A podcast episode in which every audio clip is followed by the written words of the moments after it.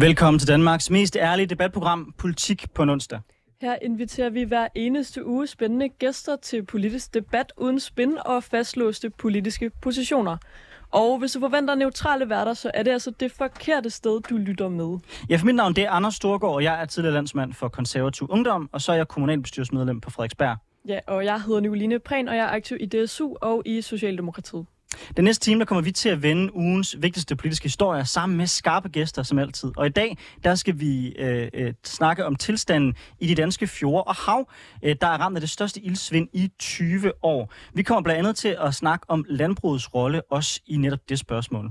Ja, det har jeg faktisk glædet mig rigtig meget til. Men øh, inden vi kommer så langt, så kan vi byde velkommen til Øh, teams to gæster, som vi har fået med i studiet. Det er jer to, Peter Kjær, svineproducent og formand for Bæredygtigt Landbrug. Velkommen til dig. Ja, tak for det. Og også velkommen til dig, Jens Anton Tingstrøm, afdelingschef i Danmarks Naturfredningsforening. Jamen, tusind tak. Tak for invitationen. Vi lægger jo altid med at spørge vores gæster, hvad har været den, politiske, den vigtigste politiske historie i ugen, der er gået? Og vi starter lidt mere løst, også for at høre noget om, hvad det er for nogle dagsordner, der rører jer lige nu. Øh, så jeg tænker at starte med dig, Peter, Peter Kjær. Udover det emne, vi kommer til at snakke om lige om lidt i forhold til ildsvind, er der så nogle særlige politiske historier, der har gjort indtryk på dig i ugen, der er gået? Ja, nu har jeg jo to teenage selv, så det må jeg jo sige, det er jo folkeskolen. Det er jo de unge mennesker, og så er det jo selvfølgelig også, hvordan vi kan, hvordan vi kan få det til at gå bedre med henblik på øh, altså velfærden i Danmark og sygehusvæsenet. Men øh, ellers så er det for mit vedkommende bare ildsvind og landbrug. Og øh, netop folkeskolen har vi også talt en del om i vores seneste program her, med, men, men som en, der har det ret nært øh, øh, på sig. Hvad mener du er den største udfordring, som folkeskolen står over for lige nu så? Hvordan kigger man på det som forældre? Der, der er så mange, så, så skulle det her program nok kun handle om folkeskolen, fordi nu har jeg jo sådan set fuldt folkeskolen lige siden jeg fik børn. Mm. Øh, jeg synes faktisk, at, øh, at det er blevet alt for kompliceret. Jeg synes ikke, man giver lærerne friheden til selv at, at skulle styre, hvordan undervisningen skal være. Der er for mange prøver.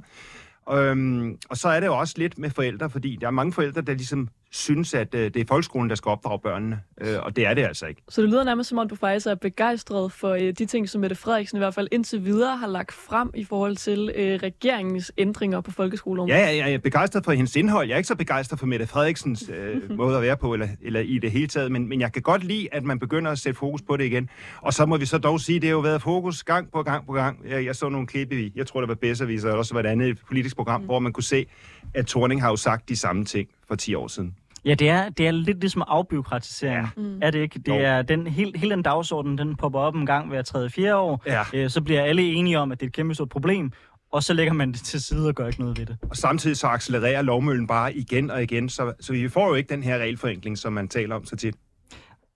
Ja, det er ligesom om, det er et evigt problem jo, både altså byråkrati i, i staten og på alle områder, men så også simpelthen i forhold til de her krav, der stilles til folkeskoleelever. Ja. Tror du, det er noget af det, der skal til, at man stiller færre krav eller nogle andre mere konkrete krav? Jamen nu siger du netop krav. Altså, der skal jo være nogle overordnede krav, det er jo klart. Og man bliver også nødt til på en eller anden måde at måle, hvor langt vi når. Men at give, øh, give den der frihed til den enkelte lærer, lige så vel som den enkelte borger i Danmark, til at opnå de ting, man gerne vil. Det tror jeg er, er vejen frem. Der er alt for meget byråkrati, alt for mange regler, øh, og det er jo kun blevet værre efterhånden. Man skal have regler på mange områder. Det er færdselsloven for eksempel. Det er et godt eksempel, men, men vi behøver ikke lave regler for alting i hele verden, hele tiden. Det bliver i hvert fald øh, virkelig spændende at følge med i regeringen, der præsenterer deres forslag i næste uge. Så kan det være, at vi skal have en hel time, der handler om folkeskolen. Det virker i hvert fald til at være noget, som der er rigtig mange, der er interesseret i. Øh, Jens Anton Tingstrøm øh, fra Danmarks Naturfredningsforening. Jeg tænker, at vi kan spørge dig om det samme. Udover dagens øh, emne, hvad optager så dig øh, politisk for tiden? Jamen, det er selvfølgelig alle, alle de grønne spørgsmål, men for at have noget, noget lidt andet med, sådan noget, som jeg især bemærkede, i går, det var nyheden om, at vi mangler plejefamilier i Danmark. Øh, regeringen har startet en, eller Socialstyrelsen mener, at har startet en kampagne for at rekruttere flere øh, plejefamilier. Mm. Og det synes jeg jo bare, at vi har et ret alvorligt problem, som mm. fylder for lidt i den politiske debat. Øh, at der er stadig rigtig mange børn, der bliver svigtet i deres opvækst. Øh, nogle steder er der omsorgssvigt fra forældre. Andre forældre vil gerne, men, men kan ikke på grund af sygdom eller sociale problemer. Der er altså et par tusind, og de har brug for et, et nyt trygt hjem at bo i. Og der viser tallene, at der er færre og færre, der vil stille op til den opgave. Og det er også en ret svær opgave. Mm. Øhm, jeg har selv to små børn, der lige startet ind i folkeskole, så jeg tænker, at det er ikke lige tid for os, men i princippet vil jeg jo egentlig, egentlig gerne gøre noget ved det. Ikke? Og jeg synes, der er noget, der, der fylder... Altså, der har vi virkelig et problem, vi ikke har, har knækket. Lidt ligesom folkeskolen, som, som Peter bragte op, ikke? Altså, hvor man kan sige, mange af folkeskolereformens intentioner var rigtig gode, løfte faglige niveau. Mm. Det ser ud som om, så vidt jeg forstår, taler det står stille. Og på det socialpolitiske område er det jo faktisk værre. Altså, øh, jeg er optaget af det, for jeg til at arbejde med øh, socialpolitik som, som embedsmand, ikke? Og, og var med, da barnets lov blev lavet mm. øh, som embedsmand, og det følger det stadig lidt. Og det er, det er utroligt. Vi har tusindvis af børn i Danmark, der har brug for at trykke hjem. De klarer sig ikke særlig godt i voksenlivet, og nu har vi svære og svære ved at finde plejefamilier, ikke? Fordi mm. det, der også giver, giver sådan en politisk dramatisk debat, mm. det var da Mette Frederiksen for nogle år siden i sin nytårstale sagde, at man skal anbringe børn tidligere, mm. end vi gør i dag, og det kan man diskutere frem og tilbage. Jeg, jeg synes, der, der er noget god mening i det, men det, det er super dilemmafyldt. Men det, der ikke bliver diskuteret så meget, mm. er jo kvaliteten af, hvor de børn ender. Mm. Altså på de mm. opholdssteder og i de plejefamilier. Altså er der nok plejefamilier? Det er en ret svær opgave. Flere og flere af de her børn, der skal have et nyt hjem, har diagnoser, så det er ikke, det er ikke nok bare at være et godt, godt ret familiemenneske. Altså der skal mm. faktisk noget faglighed til. Og det synes jeg, vi burde diskutere mere i offentligheden. Altså, hvordan løfter vi det her område? Ja. Øh, for vi kan bare se, at det bliver ved. Hvor er det, ligesom du tænker, problemet starter? Nu kender jeg ikke øh, de her konkrete tal på manglen på plejefamilier, men er det i, at der ikke er nok, der ligesom vil åbne deres hjem? Ligesom vi ser, at der er færre, der vil være frivillige, for eksempel. Øhm, altså, at der er færre danskere, der vil engagere sig i hinanden og, og gøre en, en relativt stor, stor indsats, som det jo er at åbne sit hjem og være plejefamilie, eller ligger problemet et helt andet sted og, og langt tidligere, øh, der hvor, hvor vi ligesom får børn, der har, overhovedet har brug for en plejefamilie? begge dele selvfølgelig. Ikke? Altså, det som plejefamilierne selv siger, at der er nogle af deres forhold, der ikke er gode nok. Jeg ved, jeg har kæmpet med kommunerne i overvis som en rigtig aflønningsmodel og sådan noget. Og Det er jo bare Ja. Men altså, det var ikke altså, jeg, vil, ja. jeg vil også sige, altså ude i, ude i kommunerne, hvor jeg har også øh, mm. en gang imellem frekventeret som kommunalbestyrelsesmedlem øh, på, øh, på øh, Frederiksberg, der er der også meget diskussion om, hvorvidt at plejefamilierne er den rigtige løsning. Altså, øh, vi har desværre set nogle tilfælde også med nogle, med nogle plejefamilier, hvor det måske i højere grad har været netop økonomien, der har drevet folk mere nødvendigvis kærlighed til børnene. Så det er jo altid sådan en balancegang, hvor man gerne vil på den ene side sikre, at folk selvfølgelig får den økonomi, der skal til for at kunne sikre, at børnene øh, får en god opvækst, men også samtidig samtidig helst ikke vil have, at det er økonomien, der ligesom er den bærende faktor for, at folk de øh, tager børn ind. Ikke? Mm. Det er, jo, det er jo netop dilemmaet, ikke? Mm. Det vigtigste er jo, at der er et sted, som er trygt og godt, og hvor der er en høj kvalitet. Og det kan jo godt være, at opholdsstedet børnehjem er det rigtige. Det er der jo nogen, der argumenterer for, fordi at de børn, der får et nyt hjem i dag, har mere komplekse problemer, jamen så er det svært at forvente, at familier gør det. Mm. Og det tænker jeg, det, så må udviklingen jo gå den vej, men så skal vi også gøre noget på, på det område. Jamen, det var bare et af problemstillingerne, var jo netop, at øh, at plejeforældrene faktisk kunne få taget deres barn fra sig igen. Mm. Jeg, jeg hørte det bare sådan rent sporadisk, sporadisk i løbet af ugen, men, men, men det var jeg ikke klar over. Og, og hvis jeg skulle være en, en plejefamilie, og fik at vide, at det kan godt være, at, øh, at, at, at, at vi tager barnet fra dig igen på et tidspunkt, så vil jeg da også tænke mig om to gange, hvis jeg havde den der kærlige omsorg i mig. Fordi man giver jo en del af sig selv, når man, når man har med plejebørn at gøre. Og så dur det jo altså ikke, at man får at vide, at ja, det, det kan så godt være, at vi tager barnet fra dig igen på et tidspunkt, uanset hvad. Jens Hansen Ting, Tingstrøm, noget jeg i virkeligheden også gerne vil, vil spørge dig om, det er noget af det, som var op at vende i Mette Frederiksens tale. Der talte hun om hele den her balancegang i forhold til naturhensyn, i forhold til flagmuse, og så, og så vindmøller på den anden side. Har det skabt debat internt i Danmarks Naturfredningsforening? Altså, hvordan forholder I jer til de ting, som Mette Frederiksen sagde i hendes, hendes tale? Ja, jeg har lige holdt et par møder med medarbejderne her til morgen, og jeg kan godt afsløre, at det var, det var noget af det, der blev taget op. Øh, og jeg synes, det er en, det er en ærgerlig udmelding, ikke? Øh, fordi alle er enige om, at vi skal have mere vedvarende energi, vi skal have flere vindmøller. Jeg tror også, de fleste er enige om, at vi står i en biodiversitetskrise, mm. og vi skal gøre noget. Og vi er nødt til at løse det klogt og, og gøre det samtidig. Men er det ikke netop det, hun adresserer, når hun siger det her med, at det er jo et dilemma? Hun, hun siger sådan noget med, at det kunne man have sendt ind til det program på DR, der hedder Sara Monopolet. Er vindmøller eller flagermus vigtigst? Hun siger vel ikke nødvendigvis, at det ene er vigtigere end det andet, men netop, at det er et dilemma? Øh, jamen, det bliver kun et dilemma, hvis man ikke gør det ordentligt. Altså, man kan jo også spørge, hvis vi skulle ringe ind til monopolet, ikke? Altså, vi har fulgt den der sag, den vindmøllepark mm. syd for Køge, mener det er Aflands Hage, som hun nævner. Mm. Øh, den er forsinket, fordi man ikke har undersøgt konsekvenserne for troet flagmus godt nok. Mm. Altså, vi har advaret om det flere gange. Mm. Vi har sendt høringssvar, vi har sendt e-mails, vi har sagt, prøv at høre, øh, flagmusen er troet i Danmark, det er jo et problem. Skal vi ikke få undersøgt ordentligt, om det er blevet gjort? Og det er ikke blevet undersøgt ordentligt. Så problemet her er, at det er et der er lavet en dårlig miljøundersøgelse, der er lavet et dårligt forarbejde, og det er det, som er i langt de fleste sager. Altså, da jeg startede Danmarks Naturfredningsforening på nogle, for nogle år siden, så havde jeg godt læst de der artikler om vindmøller og troede arter, og tænkte, det skal vi gøre noget ved. Ikke? Så jeg sagde til medarbejderne, hver gang der er en klage, så vis den lige. Vi skal lige tænke os om. Ikke? Jeg tror, der har været to sidste par år. Altså, det er ganske få okay. klager, der handler om, om troede arter og natur. Mm. Øh, og det er jo fordi, at øh, hvor der bliver sat ret lidt op, men også fordi, at Energistyrelsens egne tal viser, at der er rigelig plads uden for de naturbeskyttede områder til vedvarende energi. Så det handler om, om god planlægning.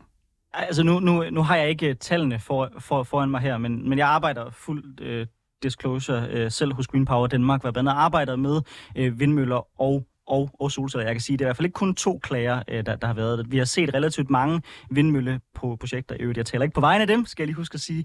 Øh, der er råd i loop øh, på den måde, som, som, som klageprocesserne foregår. Hvor hvis man først påklager noget, og det bliver hjemsendt til kommunerne, så har man mulighed for at komme med andre klager. Mm. Så noget af det, jeg gerne vil spørge dig om, det er, kunne man ikke forestille sig sådan lidt en, lidt en samme model, som man har i Frankrig, hvor man siger, inden for det her tidsrum, der kan man komme med alle de klager, som man gerne vil, så bliver ting undersøgt i klagenævnene, så sikrer man, at alting bliver undersøgt til bunds, og så stopper den der.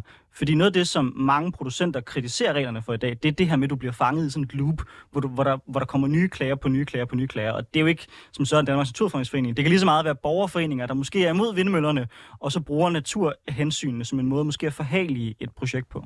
Jo, jeg forstår ret i det. Vi står ikke bag særlig mange klager, og der tror jeg, at den offentlige debat kan natur og udsigtshensyn godt blive blandet lidt sammen. Ikke? Og det, mm. vi er ikke en udsigtsforening. Altså, det, det er fint, der er en god udsigt. Mm. Vi går op i han god biodiversitet, godt havmiljø, godt klima osv. Jamen, jeg synes, sådan der tanker er, er spændende. Kan man gøre det kortere? øh, og, og mere effektivt. Altså det er, vi, det er vi helt for, så længe det bliver undersøgt ordentligt. Det vi i virkeligheden synes, man skulle gøre, som vi har prøvet at forestille på gange, det er, at staten og kommunerne udpeger nogle områder, hvor man sagde, okay, her kan laves vedvarende energi, og så fik vi lavet alle de der undersøgelser på forhånd. Mm. Altså, det gør man faktisk ud på havet lige nu, nogle af de havområder, der er udpeget. Der, så vidt jeg forstår, der er Energistyrelsen faktisk i gang med at undersøge for for eksempelvis troede fugle eller øh, marsvin, hvad der ellers skal være af, af pattedyr, dyr, der bliver, bliver påvirket. Noget lignende kunne man gøre på land. For jeg forstår det godt, at de energiudviklere, der kommer og siger, okay, vi skal bruge et år på til flagmus. Hold op, er det virkelig nødvendigt? Altså, den frustration forstår jeg godt, men der må vi jo bare tage et samfundsansvar og se, kan vi gøre det øh, godt fra start af, mm. så klagerne ikke er, ikke er nødvendige.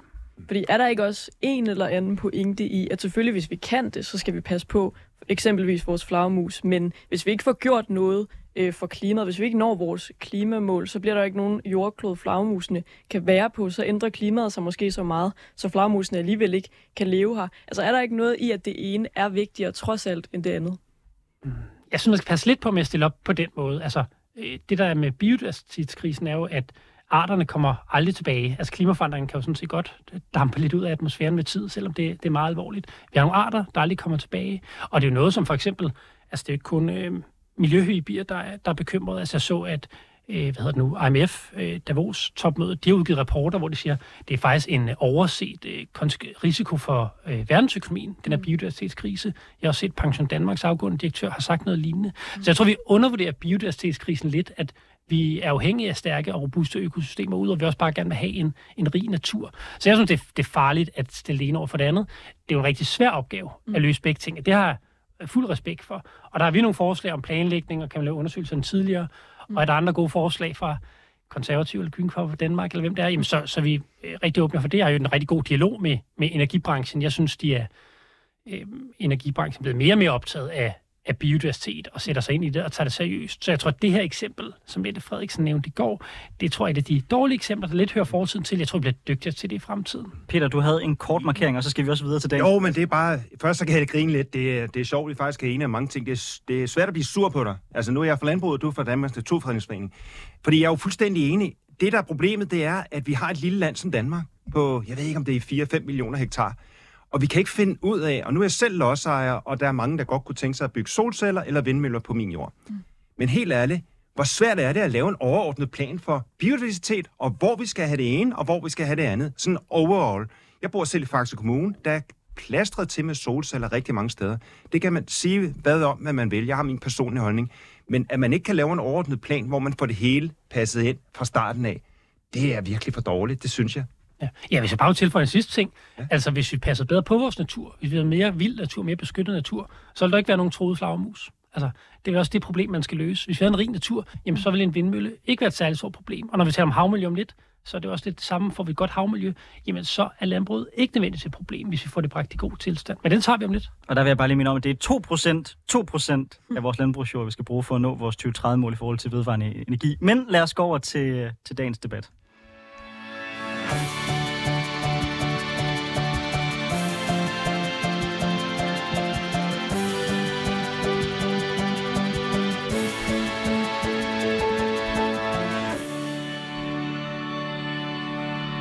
Du lytter til Politik på en onsdag med Anders Storgård og Nicoline Prehn. I dag der har vi besøg af Peter Kjær, som er svineproducent og formand for Bæredygtigt Landbrug, og Jens Anton Tingstrøm, som er afdelingschef i Danmarks Naturfredningsforening. I en artikelserie, der har Berlinske over et år undersøgt tilstanden for den danske natur under havoverfladen. Med billeder, der dokumenterer de, hvordan danske fjorde har forvandlet sig til døde og gullige månelandskaber, hvor hverken fisk eller planter kan overleve. Når store mængder gødning fra marker, spildevand, øh, byer eller anden kvælstof ledes ud i hav og floder, så skaber de stor næring for alger. Og når de dør, så suger de alt ilten ud af vandet. I de iltfri miljøer kan de fleste fisk og planter altså ikke overleve. Det er det, der kaldes iltsvind. Ildsvindet i de danske farvande har nu ifølge DCE, National øh, Nationalt Center for Miljø og Energi, nået det højeste niveau siden 2002. 7.500 kvadratkilometer eller et område på størrelse med Sjælland er ramt. Det skyldes en giftig cocktail af fortsat høje udledninger af kvælstof fra landbruget og spildevand, samt høje temperaturer i efteråret og lav vind. Ifølge Jens Virkler Hansen, der har været med til at udarbejde rapporten, så kommer 70 procent af udledningerne dog fra landbruget. Han udtaler blandt andet, spildevand og rensningsanlæg spiller en rolle, men det er ikke af en størrelse, så det vil gøre en mærkbar forskel på udledningen at nedbringe det yderligere. Næringsstofferne kommer hovedsageligt fra landbruget, det er der ingen tvivl om. I Politik på onsdag der diskuterer vi i dag tilstanden for den danske natur og landbrugets rolle som kvælstofudleder for vores havmiljø. Ja, og senere der kommer vi altså til at diskutere, det, diskutere, hvad vi kan gøre ved det her problem. Men øh, vi starter med, om årsagen overhovedet er landbruget.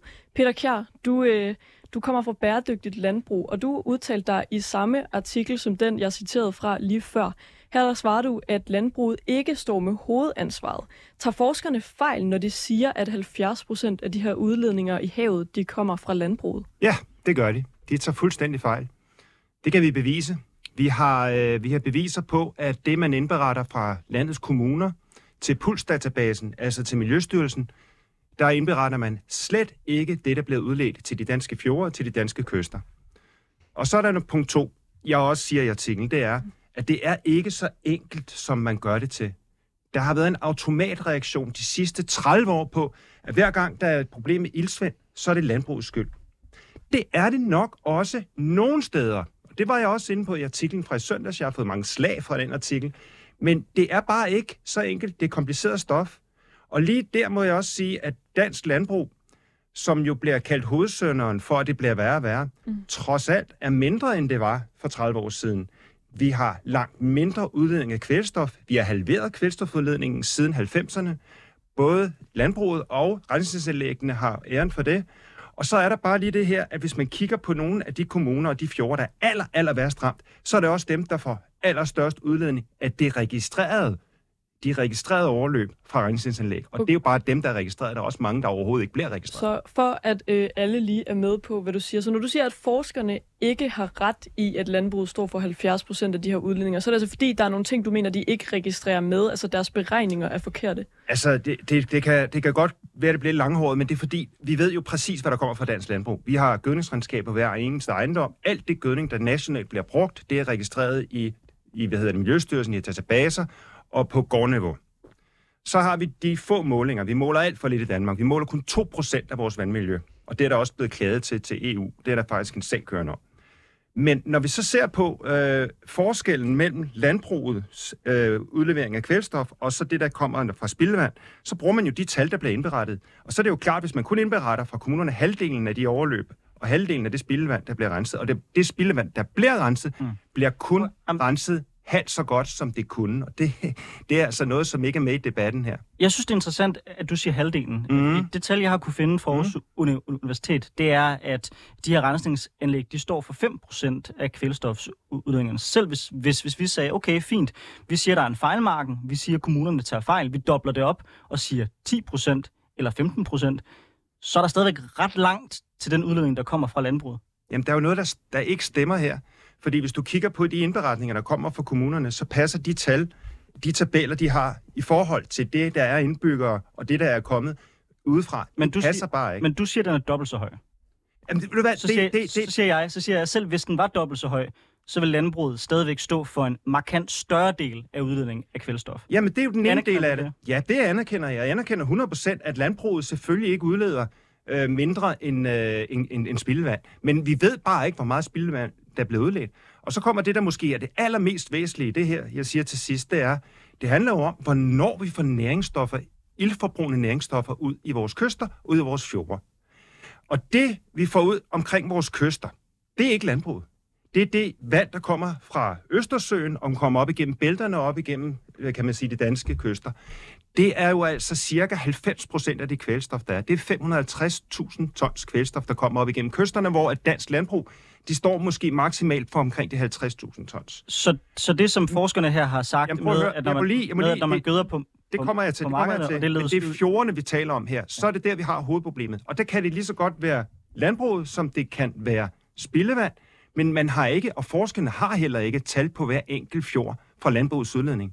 Vi har nogle tal, der viser, hvor meget der er i de her vandløb, der kommer ud, hvor renvandet er, hvor meget nitrat der er i, men forskerne bruger jo mange gange modelanalyser, altså modellerede analyser af, hvad der foregår. Så sat på spidsen. Spildevandsanlæggene, de har en markant højere udledning end det, der er øh, undersøgt rent forskningsmæssigt. Det er din ene pointe. Mm. Og din anden pointe, det er, at den gødning, der er på markedet, den når simpelthen ikke ud i havet. Jamen altså, vi gøder jo ikke havet, vi gøder markerne, planterne op. Klart, og så, kom, klart, så kommer det... så glider ud i vandløb, der Nej, så glider ud i Nej, havet. det, det, er lavet en det- det- retention. det Man det- ved, at det er det, retentionen er forskerne siger i 17 hvert fald, procent, og det betyder, retentionen betyder, hvor meget af nitraten, der egentlig enten fordamper, eller at det bliver bundet, inden det kommer ud. Og så den sidste ting, og det må undre alle forskere, det er, hvordan kan det være, når vi halverer vores udledning fra dansk landbrug over de sidste 30 år, at vi så har større og større problemer med ildsvind? Der er noget, der ikke hænger sammen her. Jens jo der, Anton man øh, peger på Tingstrøm, nu temperaturstigninger. tænker jeg, at vi skal have, have dig øh, på banen. Har Peter Kjær for bæredygtigt landbrug ret, når han kritiserer forskerne for ikke at regne de her udledninger korrekt? Øh, nej, det, det tror jeg ikke, han har. Altså, jeg stoler på ikke. både de danske forskere og på de danske myndigheder. Nej, du, du mener, der blev udladt mm. nogle, nogle ting, Mm. ikke? Er Er det ikke udladt tal, ja. Du mener nogle ting. Og det, altså, jeg, jeg stoler altså på de fremmeste eksperter. Jeg synes, I kan finde en, en uafhængig ekspert, der siger det samme, jamen, så må vi kigge på det. Men jeg synes, det, det står rimelig klart. Altså, hvad er problemet i dag, og hvad er årsagen? Og jeg synes, at det vi jo også virkelig skal tale om, udover al teknikken, det kan vi også godt dykke ned i, men altså, så bløder det ud af ørerne på folk derude, ikke? Mm. Øh, altså, der er jo situationen derude, ikke? Nu har jeg bare taget nogle af billederne med fra, fra Berlingskes artikel her. Roskilde Fjord, øh, alt fjord står med billeder af.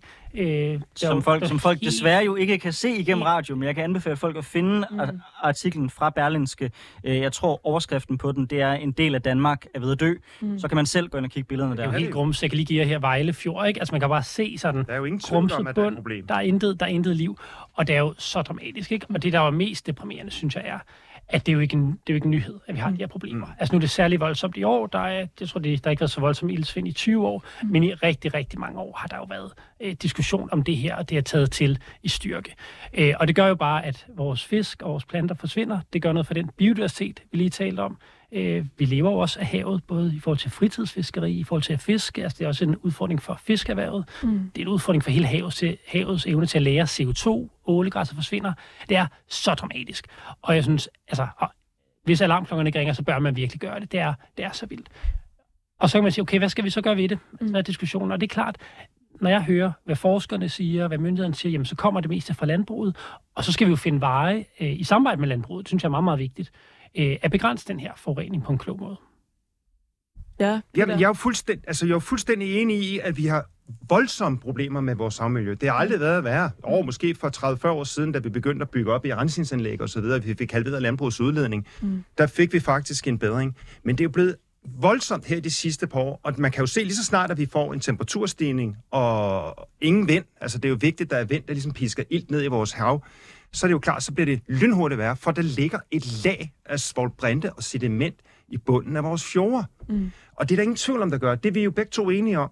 Det vi måske kan være uenige om, det er, om det bare sådan generelt, det er landbrugets skyld. Det er en automatreaktion. Mm. Eller om du er villig til at give mig ret i, at der måske er et problem i en fjord. Det kan være Karbæk Fjord, der er et andet problem. Det kan være Vejle Fjord. Lad mig lige komme med et eksempel, for eksempel. Limfjorden, mm. som vi jo taler om tit, der er et kæmpe stort problem med. Mm. Hvor, mange, hvor mange kommuner udleder egentlig til Limfjorden? Er du klar over det? Altså, Danmarks Naturfredningsforening interesserer sig overhovedet ikke for udledningerne. Der er 15 kommuner, der udleder til Limfjorden. Mm. Det er 2.200 udløb til Limfjorden. Og det vand, det har vi nemlig tal på, det vand, der kommer øh, fra vores øh, vandløb og ud til Limfjorden, de har mindre nitrat, mm. og de er endda mindre end det krav, der er til drikværdi. Altså, det, det, det er bare som om, det praller fuldstændig af, og det er derfor, når jeg nu ved, at der er steder, hvor at det ikke er landbruget, så lad os dog gøre det fjord for fjord, de problemer, der er, og få taget fat i det. Og hvis det er landbrugets skyld i et sted, så skal vi have gjort noget ved det. Det er Ja. jeg da med på. Jeg har faktisk uh, taget dykkercertifikat i Limfjorden, og mm. jeg vil sige, det er nok 3-4 år siden, der så den markant anderledes ud end de uh, fjordbilleder, man, man nu kan se. Øhm, men, men Peter, øh, jeg skal lige forstå dig rigtigt. Altså, du, du tror simpelthen ikke på, at forskerne har ret. Altså, tror du, de har et eller andet motiv i at skyde skyld, skylden på landbruget, i ikke at, at medregne andre ting? Ej, men du refererer mig helt forkert. Jeg sagde ikke, at jeg siger, at forskerne ikke har ret, altså de har et motiv eller noget. Mm. Jeg siger, at forskerne ved jo ikke bedre end det tal, de får. Altså, hvis du sidder i Miljøstyrelsen mm. og får nogle tal ind, og så sidder forskerne og analyserer på det, så skal de være rigtige. Og øh, Gud, jeg sværger, alle landmænd har et gødningsregnskab. De indberetter alt, hvad de har. De kan nemlig ikke snyde med det, fordi det bliver kørt ind over 12 og så videre og så videre. Mm. Altså alt det er der styr på, men der er ikke en skid styr på, hvad der kommer ud fra de her overløb. Et overløb er jo et sted, som kommunerne måske ikke engang har tilladelse til. Dem er der 300 af på Bornholm, ikke? Mm. Altså, altså, prøv at høre. Der er rigtig meget at tage fat i på landbruget, men der er virkelig også meget at tage fat i med hensyn Så når Jens. Virkler Hansen siger, at 70 procent af udledningerne kommer fra landbruget, og det er det eneste sted, det vil gøre en mærkbar forskel og ændre noget, så Ja. ja. tager han fejl. Det gør han. Han tager fejl, for han har jo ikke de tal, han skal bruge, og han har heller ikke taget hensyn til det, der hedder årstidsvariation. Det vil sige, at udledningen fra landbruget er lige 0 hele sommeren. Den er faktisk kun 10 procent af, hvad der foregår af udledning. De 90 procent kommer fra, fra rensningsanlæggene om sommeren. Jens Anton Tingstrøm. Nå, men altså, jeg synes bare helt nøgternt, hvor man konstaterer, at mange af de påstande, som den ellers meget venlige Peter Kær øh, kommer med, øh, altså de er blevet tilbagevist gennem årene, både af universiteterne selv, der faktisk var ude og, og korrekse landbrug, eller undskyld, bæredygtig landbrug et par gange. Øh, jeg har også set flere faktamedier har øh, lavet faktatjek af nogle af de her påstande om spildevand. Jeg mener, tjek det, det kålede det i sommer. Magnus Heunicke, miljøministeren, har også sagt, at den primære forurening kommer fra, øh, fra Danmark selv, ikke fra udlandet. Så jeg synes bare, der er bred, bred, bred øh, forskningsmæssig konsensus om, at vi har et problem, og årsagen af forurening fra landbruget med kvælstof. er Det er, jo det er ret ærgerligt at, at diskutere. Ah, men det er jo lidt lavt. Der er ikke nogen af de påstande, jeg har nu i dag til dig her, Jo, som du kan tilbagevise. Jeg tror, det, det, kan, det kan vi godt tåle. Det tror jeg ikke kan tåle faktisk tjekke de der ting, men det må uafhængige journalister Men og I, I forskere kigge på. koncentrerer, I Men må jeg ikke lige sige noget andet? kun om automatreaktion, jo. Nej, fordi øh, altså jeg synes jo ikke, at landbruget er, er fjenden i det her. Altså jeg synes jo, at vi har en samfundsopgave i forhold til at hjælpe landbruget med at omstille sig. For jeg forstår godt, hvis man er landmand, at der sker godt nok meget i de her år. Ikke? Altså der er debat om CO2-afgift og klima. Øh, nu er der debat om havmiljø og kvælstof.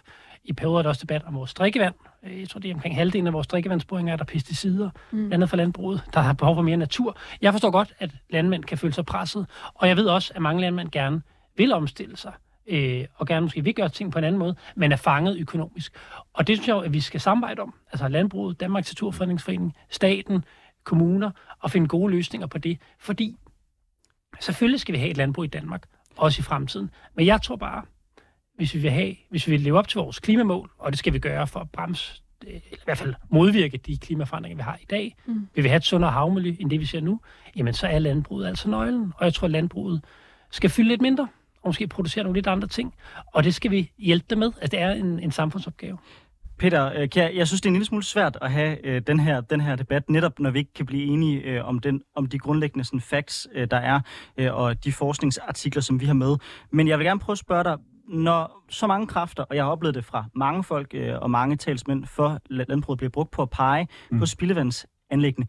Hvorfor gør man egentlig det? Fordi man kunne jo også vælge at sige, uanset om det er 5, 10, 15 eller 20 procent, der kommer fra spildevandsanlæggende, så er en meget stor del landbruget. Så er det vigtigste ikke, at man så som branche prøver at sige, fint, hvordan sørger vi så for, at det ikke er landbruget, der medvirker til det her, frem, høre, det- frem for at pege fingre af Det spildevandsanlæggende aller, og aller, aller vigtigste, ikke også? Det må vi alle sammen være enige om her. Det har vi forløst. Nu ser vi igen på nogle billeder, det ikke går igennem radioen. men Nu ser vi nogle billeder, for eksempel fra Roskilde Fjord og fra Alsfjord, og, og, og, hvor det er døde havbunden, hvor der er ingen fisk, hvor der er ildsvind. Det, der betyder noget her, og det mener jeg virkelig af hjertet, det er, at vi får løst problemet ude i vores fjorde. Kysterne er et problem, det kan vi måske ikke løse på samme måde, da der kommer så meget fra Østersøen. Men prøv at høre, Helt Det jo- enig, men hvis det problem det Ja. også er landbruget, skal du så ikke gribe i egen Jo, barm? selvfølgelig, og det er også det, jeg prøvede at sige før. Jeg prøvede bare at gøre det lidt mere nuanceret, fordi at det er ikke kun landbrugets skyld, og jeg ved godt, at nogle gange så jeg bliver bare mødt af sådan et overbærende smil, at uh, det, kan, det, kan, det kan du blive faktatjekket på, og det passer ikke. Nej, nej, Der er ikke nogen siger- af de ting, jeg har nævnt i dag, der ikke passer. Jeg, Jeg har beviser siger- på, at det jeg bliver siger- indberettet til pulsdatabasen, det som er spildvand. Og hvis vi skal have plantet med en underjordisk John Deere, noget ålgræs, sætte muslinger ud og sådan noget, så er det det, vi skal hen. Men det eneste DN, de er optaget af, det er at samle medlemmer ind på, at det er landbrugets skyld. Det kan jeg se deres kampagner køre på. Okay. De har aldrig en eneste gang nævnt spildvand. Og det siger bare, at der er nogle fjorde, der er ramt af spildvand også. Men landbruget har også en del af ansvaret, men det skal vi fælles bære. Bare så vi er fuldstændig krystalklar på, hvad der bliver sagt her ja. i programmet, så er det, som Aarhus Universitet peger på, at det er 70 procent, der kommer fra landbruget, og så bliver der spurgt, hvad du ønsker, der skal gøres ved det. Der er ingen, der har, der har sagt, det har jeg ikke hørt DN sige, det har jeg ikke hørt os som værter sige, det har jeg ikke hørt Aarhus Universitet sige, at det kun er landbruget. Jamen, Så hvad skal landbruget gøre for Lea Wermelin, hun sendte et hyrdebrev ud til kommunerne for to år siden. Det er der ikke blevet, der er ikke sket særlig meget siden. Det er blevet lidt bedre med indberetningerne. Og hvad med Men landbrug? for at have et oplyst... Jamen prøv at høre, landbruget kender vi jo. Vi kender jo landbrugets udledning. Det er det, jeg prøver. Det er hele pointen her. Vi kender ikke de udledninger, der kommer fra de kommuner, der er rundt i landet. Og de er pisselig glade. De gider ikke engang registrere det puls, så hvis de registrerer det forkert, så er der ingen sanktioner, ingen bøder, ingenting. Plus det, at der er et incitament til ikke at rense spildevandet. Det bliver renset. Det er et incitament til ikke at rense det ordentligt. Det er der penge i. Og det skal stoppe nu. Og så kan vi snakke om landbruget. Vi kan godt lukke landbruget ned, men ved du hvad, hvis du lukkede hele landbruget ned, så hjalp det faktisk ikke på vores havmiljø.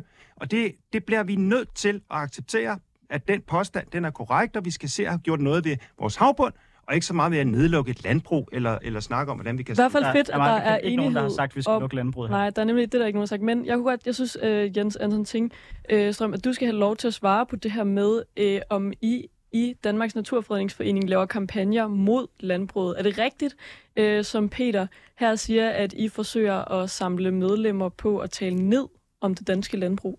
Øh, Det synes jeg ikke, vores kampagne gør. Altså lige nu fører vi en kampagne, der, der fortæller, at øh, vores havmiljø har det, har det dårligt. Vi fokuserer faktisk på, på trålfiskeri i den.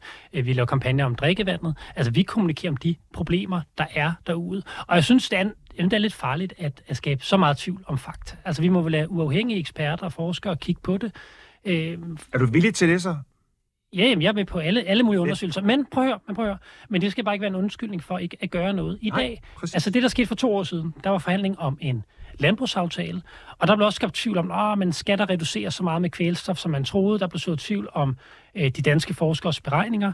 Der blev så lavet en second opinion, en ny undersøgelse af, øh, fra internationale forskere passede danske beregninger. Det er der så gået to år med, og politikken de fik lækket noget af det i, i sidste uge, og hvis, og hvis det passer, jamen, så blåstempler øh, de internationale forskere, de danske forskere, øh, fuldstændig. Øh, de siger faktisk, beregningerne er rigtige i forhold til, hvad situationen i havet, hvad er årsagen, det er kvælstof fra landbruget. Vi ved faktisk også, hvad der skal gøre. Ansvaret er jo især politisk.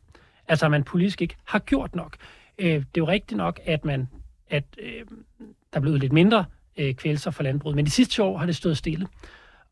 Og problemet er, at, øh, at det kan vores havmiljø ikke klare. Altså, vores havmiljø er så forarmet, mm. så selv lidt mindre udledninger rammer det enormt hårdt. Øh, Og der har politikerne altså et kæmpe ansvar for at lave nogle planer, øh, hvor at man reelt får reduceret de her ting. Altså man laver det, der hedder, det der, der frivillige ordninger, hvor landmænd kan, kan søge om forskellige ting. Vi skal have en meget mere håndfast regulering, og så skal vi hjælpe landmændene meget mere med det. Og det er den debat, kunne jeg godt tænke mig, at vi havde i stedet for. En mere konstruktiv debat om, hvordan kan vi både have en stærk øh, fødevareproduktion, det synes jeg, vi skal have i Danmark, men hvordan gør vi det, så, vi, øh, så vores havmiljø kan klare det, så vores klima kan klare det, så vores natur kan klare det. Kort svar. Jamen det er, jeg er egentlig også fuldstændig enig med dig i det sidste, du siger, og vi skal gøre det på to måder. For det første, så skal vi gøre det, at vi måler, hvad det egentlig er, der kommer ud i vores havmiljø. Det skal der et ordentligt målprogram på. Det kan alle kun være enige om. Og så skal vi sætte os ned, og så skal vi snakke om øh, fjord for fjord, hvad vi kan gøre ved det. Ikke sådan noget politiserende stimarke af professorteknik, men at vi bare skal bruge en time på hver fjord, og så trække nogle øh, zoner og noget landbrug ud. Det skal gøres ordentligt, det her, fordi vi har brug for et landbrug, og vi har også brug for et ordentligt øh, system i vores fjorde, mm. så vi kan få det til at fungere igen. Og så vil jeg lige bare lige anholde, der var lige en ting, du sagde, det var den der second opinion rapport, det er bare spild af tid og så videre. Nej, det er ret vigtigt, der kommer en ordentlig vurdering af det. Den siger faktisk også, at der er en variation her, og den siger også, at der er strømninger med kvælstof, der vælter op igennem fra Østersølandene, og nogle andre vigtige ting, vi skal holde fast i her, som gør, at man faktisk vil bruge nogle andre værktøjer. Ja, det er faktisk det vigtigste at komme med her.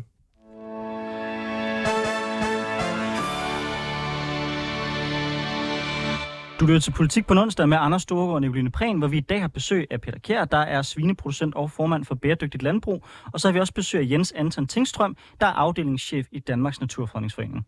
Ja, og vi er altså godt i gang med diskussionen om, hvorvidt landbruget er skyld i det største ildsvind i det danske farvande i 20 år. Nu vender vi blikket mod en af de potentielle løsninger, nemlig en CO2-afgift på landbruget. Og jeg kan jo betrygge dig med, Peter Peter Vi kommer også til at snakke spildevand senere, så, så bare, bare roligt. Ah, vi kan Men- også tage CO2. Det er fint. Men i efteråret, der skal Folketinget tage stilling til en potentiel CO2-afgift på landbruget. Det vil ifølge støtterne kunne sikre, at der udtages flere lavbundsjord, gødes mindre på markerne, og at CO2-udslippet sænkes. Samtidig så vil de her tiltag også være med til at sænke kvælstofudslippet fra det danske landbrug. Jens Anton Tingstrøm, ser du en CO2-afgift som en del af løsningen? Ja, det kunne være rigtig spændende, hvis man kan gøre det til, til en del af løsningen. Altså, vi siger jo, at hvis man skal nå klimamålene, jamen, så skal landbruget øh, reducere markant. Det, det viste regeringens eget klimaprogram i fredags, og både Klimarådet, øh, Danmarks Naturfredningsforening, Concito, Cepos, Kraka, mm. Dansk Erhverv har, har anbefalet en, en CO2-afgift på landbruget. Så det synes jeg helt, det er ikke til at komme udenom. Øh, Så noget, som er rigtig spændende, det er jo, hvordan kan man løse flere af de her kriser på én gang, som også det, I berører. Ikke? Øh, Noget af det, vi foreslår, det er, at man, man sammen med en, øh, med en CO2-gift får en, en jordfond, en klimajordfond, der kan være et socialt sikkerhedsnet for nogle af de landmænd, der bliver hårdt ramt. Det er der helt klart nogen, der vil gøre. Det viser Klimarådets rapporter. Og kan man både hjælpe dem, købe dem ud, støtte dem i at omstille sig, og så samtidig gøre det på en måde i de områder, hvor der er behov for, at der skal forurenes mindre med kvælstof, mm. hvor vi skal passe på vores drikkevand eller lignende. Så vi kan løse flere øh, af de her grønne kriser på en gang. Klima og havmiljø, men jo også drikkevand og også vores biodiversitet. Og der synes jeg, at CO2-afgiften er helt oplagt, og politikerne har en, øh, en svær og spændende opgave. Øh, men jeg tror, jeg tror, det er vigtigt at, at samtænke de her ting. Så det, det er ligesom en af de løsninger, der så er bragt i spil. Men er det den rigtige løsning, eller har I hos Danmarks Naturfredningsforening andre tiltag, som I mener vil kunne batte mere end en CO2-afgift på det her konkrete område? I forhold til havmiljøet? Ja. Øh, altså, CO2-afgift, det, det kan måske være en løsning, hvis man skruer den rigtigt sammen. Altså, jeg, jeg tror mere på, at man skal indføre noget mere målrettet regulering, og så tror jeg ikke, vi kommer udenom på sigt, at vi skal have et lidt mindre landbrug. Altså, der skal tages nogle jorder ud af drift. Nogle forskere taler om, om 400.000 hektar. Der er lidt forskellige vurderinger af det, men jeg tror, det er den vej, vi skal gå. Øh, så vi skal indføre en, en målrettet, mere målrettet regulering. I dag er indsatsen i høj grad baseret på det, der hedder frivillige kollektive virkemidler, altså hvor landmanden skal søge om minivådområdeprojekter eller, eller lignende. Og det kan vi bare se, det går enormt langsomt. Altså, det går ikke hurtigt nok. Så der er behov for en mere målrettet regulering. Og kan man tænke det sammen med CO2-afgift, synes jeg, det er spændende. Øh, også i forhold til, hvor mange forandringer, som landmændene skal opleve. Altså, jeg kan altså godt forstå, at, at der sker meget for landbruget, og der vil stille mange berettigede samfundskrav. Men kan vi gøre det på en måde, hvor vi gør det samtidigt, mm hvor vi støtter landmændene, hvor vi har dialog med landmændene, så vil det være rigtig, rigtig fornuftigt, tror jeg, i forhold til at gøre det på en god måde her i Danmark. Peter øh, Kjær fra Bæredygtigt Landbrug. Det virker som om, vi ikke rigtig kan komme uden om, at der i hvert fald skal ske nogen forandringer i forhold til det danske landbrug. Vi hører det både her øh, for Danmarks Naturfredningsforening. I forrige time havde vi en række øh, formænd for ungdomspartierne inden øh, til en debat om sådan det kommende folketingsår, hvor der også blev talt om øh, CO2-afgifter som en vigtig del af løsningen på klimakrisen. Hvor står du og, og bæredygtigt landbrug i forhold til CO2-afgifter på landbruget? Ja, nu er der mange, der tror, det er bare sådan en nej-forening, nej til udvikling, og nej til, at vi skal blive bedre og udnytte ressourcerne. Men det hænger faktisk lige omvendt Vi er sammen. også gode til at sige nej. Der er, Øh, øh, der, det, vi har et fælles mindset. Ja, Vi kan, vi kan, begge, vi kan begge to sige nej. Det kan vi også blive enige Vi om. kan sige nej, ja. og så kan vi slås om det bagefter. Nej, men, men, men nu vil jeg sige ja.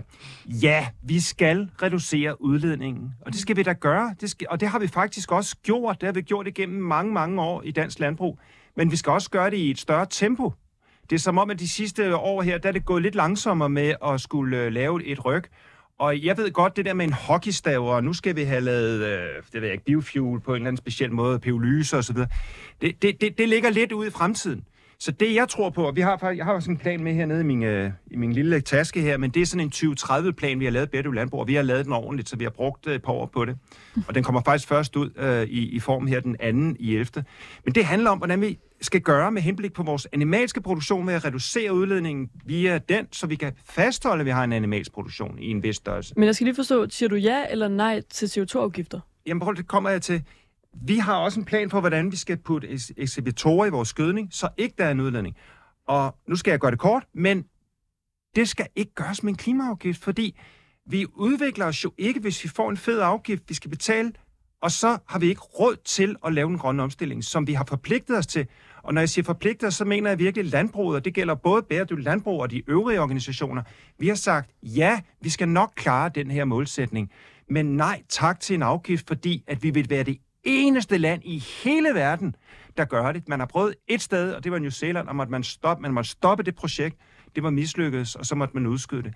Så hvis vi er de eneste i verden, der laver en afgift, jamen så er der det, som Naturfredningsforeningen siger, så er der kun et at gøre, og det er at lukke produktionen. Mm.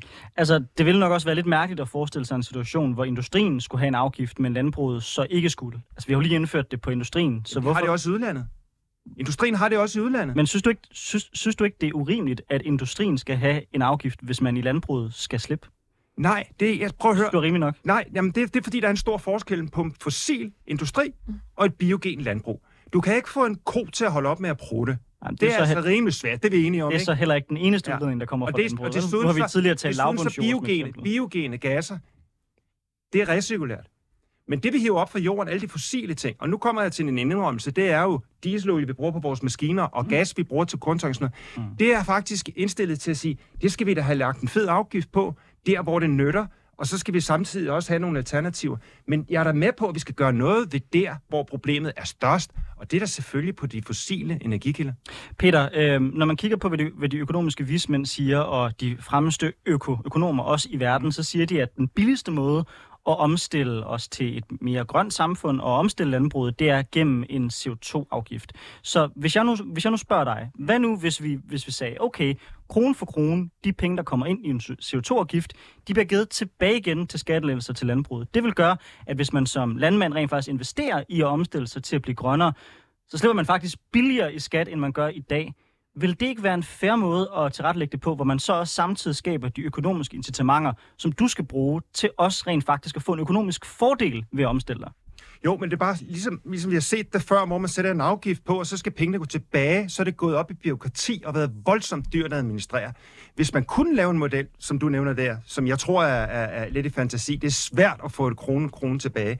Altså det, du tænker på for eksempel, det er, at hvis jeg betaler nogle penge, fordi jeg har en udledning fra min øh, animalske produktion, så vil jeg få penge tilbage til at lave en bedre udnyttelse af deres foder eller Nej. deres omsætning. Øh, det, du tænker på?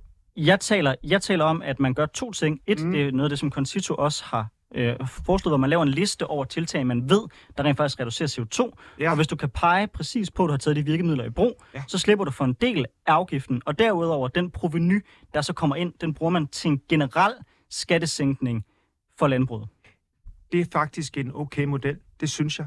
Altså, kan man få den til at fungere, så synes jeg faktisk ikke, den er helt tosset.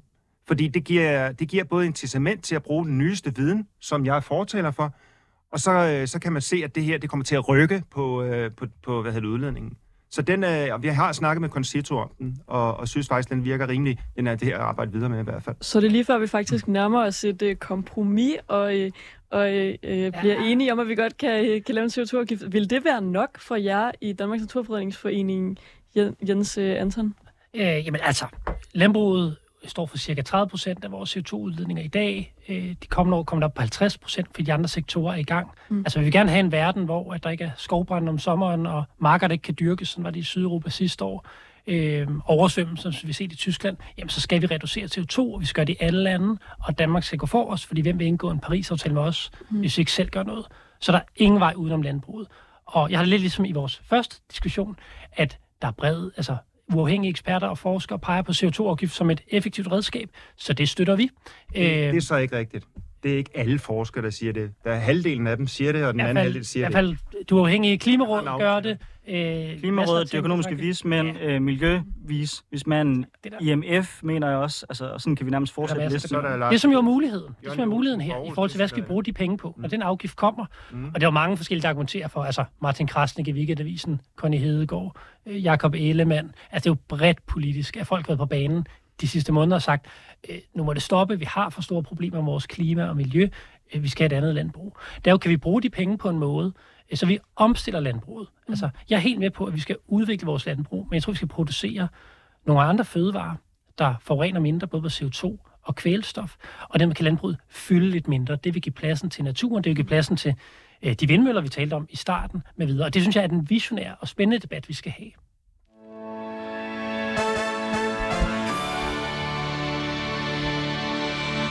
Du lytter til Politik på en onsdag med Anders Storgård og Nicoline Prehn, hvor vi i dag har besøg af Peter Kjær, svineproducent og formand for Bæredygtigt Landbrug, og Jens Anton Tingstrøm, afdelingschef i Danmarks Naturfredningsforening. En anden stor påvirker af udleder af kvælstof, det er de danske spildevandsanlæg, som vi allerede har talt en del om i den her debat.